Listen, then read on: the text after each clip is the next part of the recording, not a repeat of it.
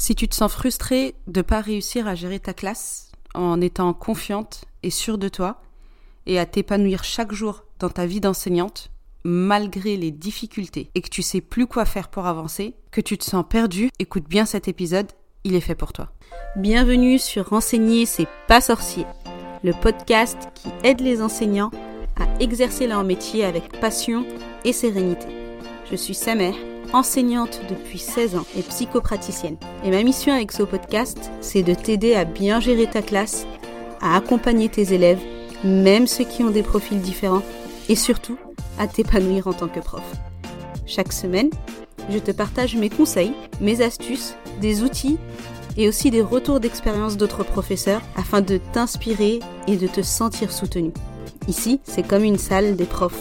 On est entre nous, dans la bienveillance et le respect au service d'une mission commune, l'éducation des enfants, qui sont les adultes de demain. Alors, pour que ta vocation continue de rimer avec passion et motivation, et pas avec pression ou dépression, installe-toi confortablement. C'est parti. Bienvenue dans ce nouvel épisode d'Enseigner c'est pas sorcier. Aujourd'hui, je vais aborder un sujet qui te concerne si tu es une enseignante désireuse de se sentir confiante et de réussir à gérer toutes les situations en classe. Je vais être direct et te dire ce que tu as besoin d'entendre pour progresser. Le problème que tu rencontres peut être frustrant, malgré ton talent, ton engagement et tes efforts. Tu as l'impression d'être coincé dans une zone où tu n'arrives pas à dépasser ce manque.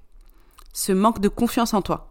Tu te sens bloqué, tu as du mal à gérer ta classe et ça te frustre énormément. Je te comprends complètement parce que les conséquences de cette situation, elles sont lourdes. Ça affecte ta vie professionnelle et ça affecte ta vie personnelle de plusieurs manières. La première, tu as du mal à t'épanouir pleinement en tant qu'enseignante, ce qui te laisse insatisfaite, frustrée, tu te poses des questions, tu te demandes si tu as choisi la bonne voie. Deuxième, tu as du mal à gérer ta classe, ce qui impacte la qualité de ton enseignement et ta relation avec tes élèves. Tu te sens souvent bloqué dans une impasse et ça affecte ton bien-être général et les autres sphères de ta vie. Dans cet épisode, je vais dévoiler les raisons qui se cachent derrière ce problème et surtout je vais t'expliquer comment éviter les erreurs qui t'ont empêché de réussir à surmonter ces défis. Alors, si tu es prête, assis-toi bien et c'est parti. La première fausse solution à laquelle beaucoup d'enseignantes pensent quand elles se trouvent dans cette situation, c'est de rejeter la faute sur l'extérieur. Le manque de moyens, le manque de formation, une classe particulièrement difficile, etc. Mais oui, c'est une réalité, mais ce n'est pas en rejetant la faute sur des éléments extérieurs que tu vas réussir à te sortir de cette impasse. Au contraire, ça va que augmenter ta frustration. Une autre fausse solution, c'est de ne rien faire, d'être fataliste, de se dire que de toute façon, c'est comme ça, que le monde de l'enseignement est comme ça et que tu peux rien y changer. Alors qu'en réalité, tu as le pouvoir de changer ta situation mais tu sais pas comment faire. Maintenant que tu es consciente des fausses solutions qui t'ont ralenti jusqu'à présent, il est temps de prendre un virage à 180 degrés pour enfin gagner en confiance, en épanouissement et réussite en tant qu'enseignante. Déjà, il faut que tu saches que le manque de moyens, le manque de formation, le fait d'avoir une classe difficile, etc., ce n'est pas ça la cause de ton blocage, de ton manque de confiance en toi ou de ton manque d'épanouissement. Le problème, c'est la façon dont ça t'affecte, dont tu vois ces situations. Tu as le pouvoir de choisir comment tu te sens face à cette situation. Tu peux te dire euh, Oh là là, encore une fois, j'ai très peu de moyens pour mener tel projet en classe. Ça va être la galère, ça va être nul. Ou alors tu peux te dire Ok, je dispose de tant de moyens, comment je peux faire pour rendre ce projet extraordinaire pour moi et mes élèves, même avec si peu de moyens? Comment je peux faire appel à ma créativité ou à mon imagination? Je te laisse repenser à certaines situations qui te provoquent des pensées négatives et essaye de trouver des alternatives plus positives. Un autre conseil à prendre en compte, c'est prendre la responsabilité de ce que tu peux contrôler. Toi. Non, tu peux pas euh, contrôler la formation. Tu peux pas contrôler le manque de moyens ou le manque de reconnaissance du métier d'enseignant. Et si tu penses que tu peux contrôler ça, tu vas te lancer dans une quête super frustrante et surtout une perte de temps.